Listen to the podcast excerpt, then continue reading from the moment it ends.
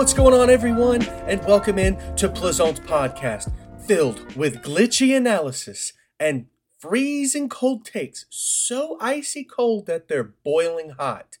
Today's podcast is proudly sponsored by Hungry Howie's Baton Rouge. Check out their online deals for carryout and delivery. They've got an amazing carryout deal for a large one topping pizza for just $7.99. Thank you so much to Hungry Howie's Baton Rouge. And in today's show, we're going to talk about last night's news today. We've got Plaisance locks, and of course, we're going to continue our list of the top 100 NBA players. And in last night's news today, we're going to start with Alabama basketball beating number one Houston. The Tide came into Houston and won 71 to 65. This was a revenge game for Alabama. And it's not because Alabama lost to Houston last year. It's because Alabama welcomed in Houston last year to Tuscaloosa. They beat Houston. Instead of being good sports about taking an L, Houston decided to throw an absolute fit. They ripped chairs apart, they threw trash, they destroyed the sideline. There wasn't much of an apology after that game. It was extremely inappropriate, and the Tide had to come in and handle their business today appropriately. This is the first time that an AP top 25 team has beaten two number one teams since Duke in 1965. You know, I've said this before, okay? I don't believe there is such thing as the best team in college basketball, all right? This was a number one team. Okay, according to the Associated Press, this is the best team in college basketball. But once again, I have not seen a single dominant college basketball team. I thought that Purdue could have been that, and they just now went into overtime with Nebraska. Okay? Dominant teams don't do that. When I think of a dominant team, I'm thinking of something like Alabama football in 2015, going 15 and 0 and wiping the floor with everybody that they play. Now, obviously, now obviously college basketball is different because you can't win every single game. There's only been one team to do that, and they didn't even finish off the season. They lost in the Elite Eight, and that's Kentucky in 2015 with Karl-Anthony Towns. Okay, now yes, they won the entire regular season, but that's one team the last what 35 years. It doesn't happen. I think that this is great for niche college basketball fans. So yeah, if you're a fan of Purdue, you love this style of not having like a dominant team that destroys everyone and makes college basketball kind of unwatchable because you know that when you when it comes down to it, your team isn't going to be able to win. But overall, this is bad for the sport of college basketball. And I'm not talking about, you know, the competition aspect. I'm talking about the fan watching aspect. When you have dominant teams like the 2007 New England Patriots, like the Cleveland Cavaliers and the Golden State Warriors when LeBron James was there and Stephen Curry was there. When you've got the Alabama Crimson Tide winning all the time, the ratings go up. People like watching dominance. People like watching great teams play basketball. And when you don't have that one great team, your ratings are going to go down.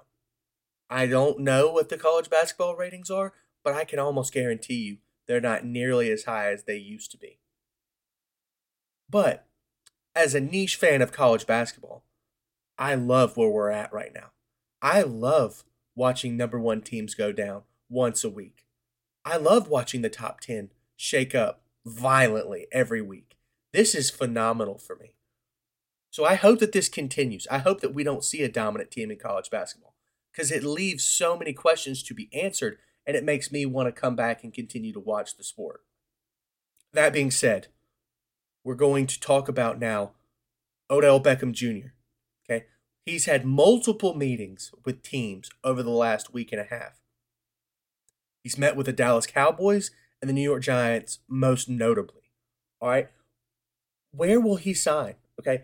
The Cowboys actually leaked information that they're worried that he has not recovered from his ACL tear from last year and that he won't be able to go until mid January.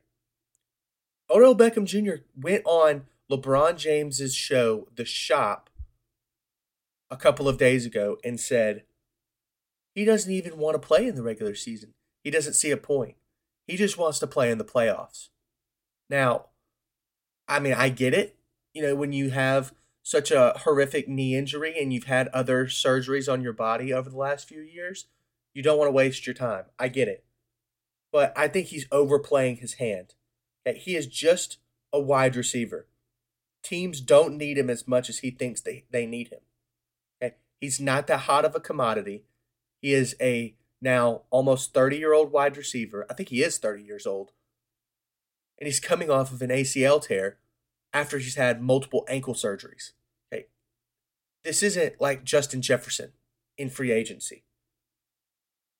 I don't think anybody is above being forgotten about by the NFL, especially a wide receiver. The only player that I could think of that is even remotely close to being like that is Antonio Brown. And guess what? He's been forgotten by the NFL. He's never coming back. This reminds me a lot of Dez Bryant when he got released by the Cowboys. He really thought that he was going to be able to talk all that trash and get back into the league. That's not how it works. Like I said, no one is above being forgotten. He's out of his prime, and he's a number two option at best. I don't even think that we're going to see Odell Beckham Jr. get signed this year. And if he does, it'll most likely be to the Dallas Cowboys or to the New York Giants. And last but not least, in our last night's news today, we have Caleb Williams winning the Heisman Trophy Award. This is not a surprise to me, but I loved watching those storylines last night. I think everybody enjoyed seeing what great young men were up for the Heisman this year. Now, that happens every year, but it's so entertaining to listen to their stories, to listen to their hardships, to hear from their parents. Personally, Caleb Williams' story is excellent. It's so cool. It's innovative and it's new. Okay. He is a new transfer going into a new system with his coach who he adores. I think this is awesome, and I can't wait to see what he does next year after performing so well to get this Heisman Trophy this year. I definitely see USC making the college football playoffs next year. All right, and now we're going to get into such a big part of this podcast, my favorite part of this podcast, and that is Plaisance locks. All right, we are 29 and 10 on the year. 29 and 10, ladies and gentlemen. That's a hell of a start. Let's get into it. First game Tennessee minus five and a half versus Maryland. Okay, this is one of the most physical teams in the country. When I'm and I'm talking about Tennessee. Okay, they are a great second half team, and they have dominant wins over USC and over number six Kansas. I don't see any kind of dominant win over a good team with Maryland. They have no good games against Power Five teams. Now, yes, they have some wins against Power Five teams, but they're not top 25 teams. They're not winning teams. I think that Tennessee comes in and easily dominates this game. I think this line is closer than people expect because Maryland is 13 and Tennessee is 7. But I don't expect this game to be close. I think Tennessee will win it by more than 10. Tennessee minus 5.5. Book it. Next up, Jaguars versus Titans over 41. The Titans defense got exposed last week. Okay? It's time to run the rock on the Tennessee Titans. The Eagles did it last week and it was phenomenal. Okay? Running outside the tackles and spreading the field is just what the Titans don't want to see. But that being said, let's talk about the real offensive presence this game. Derrick Henry is going to abuse the Jaguars. And I mean it. I'm talking over 150 yards and three touchdowns. You can lock that in. I think the final score is going to be 31 to 27. I think that Tennessee covers its three and a half point spread. And I do think that this game hammers the over. Lock it in, baby. Next up, Eagles minus seven and a half versus the Giants. This Giants team doesn't have much more left in the tank. They're one, three, and one in their last five. The Cowboys and the Lions gave the blueprint to beating the Giants. And guess what? It's what the Eagles do best run the rock. It's going to be a chilly day today. not freezing cold, but chilly. They're going to want to pound that rock all day long. I don't think the Giants have nearly the offense that people think that they do. Daniel Jones is not that guy. He's not that guy. I love Jalen Hurts in this game. I love AJ Brown in this game. I think that they're going to pair for at least 75 yards together and a touchdown. I think that Miles Sanders is going to have a heck of a day. I think he and Jalen Hurts will rush for over 50 yards apiece. And I just don't buy that this New York team is going to be able to stay competitive. Eagles minus seven and a half. Last but not least on Plaisance Locks. That's right, we've got a quadruple play today. We're going faux, faux, faux. Call me Wendy's. Seattle minus four versus the Panthers. Okay. There's too much drama in Carolina. Baker Mayfield getting released, winning a game with the Rams. Everybody calling out Carolina. They fired their head coach. They've had a quarterback carousel. Sam Darnold's now playing. PJ Johnson was playing earlier this year. Baker Mayfield was playing earlier this year. I don't I don't buy this Panthers team. They have a decent defense, yes. But guess who's got a better offense? Geno Smith, a top 10 quarterback in the league this year, playing out of his mind. I think Seattle will run away with this game early. I think that they're going to absolutely take the top off of this Panthers defense with Tyler Lockett and DK Metcalf. And then they're going to spend the game late pounding the rock and wasting time. Seattle minus four is probably the best play of today. I love it.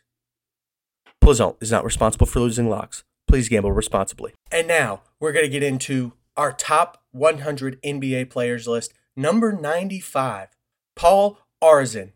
Okay. Now, this is an absolute throwback. This man was a dominant player in the 1950s. Okay. We're not talking 1970s, 80s, 90s. Really not that competitive of a league back then. However, I can't knock him that much. He's got to make the top 100. 10 time All Star, All Star Game MVP, three time All NBA first team, two time scoring champion, and most notably, an NBA champion. All right. This man averaged 22.8 points per game, eight rebounds a game on 42% shooting, playing 38 minutes a game. He played for the Philadelphia Warriors from 1950 to 1962 that's they eventually went to San Francisco, but during that time, he dominated the East Coast. You have to appreciate his game. He's not notable for much else other than just being a dominant small forward. Give all the credit to him for dominating in his time. He probably would have been a good player in other eras, but this was his time. Number 95, Paul Arizin. And that's going to do it today for Plaisance Podcast. Thank you all so much for tuning in, and we'll see you tomorrow.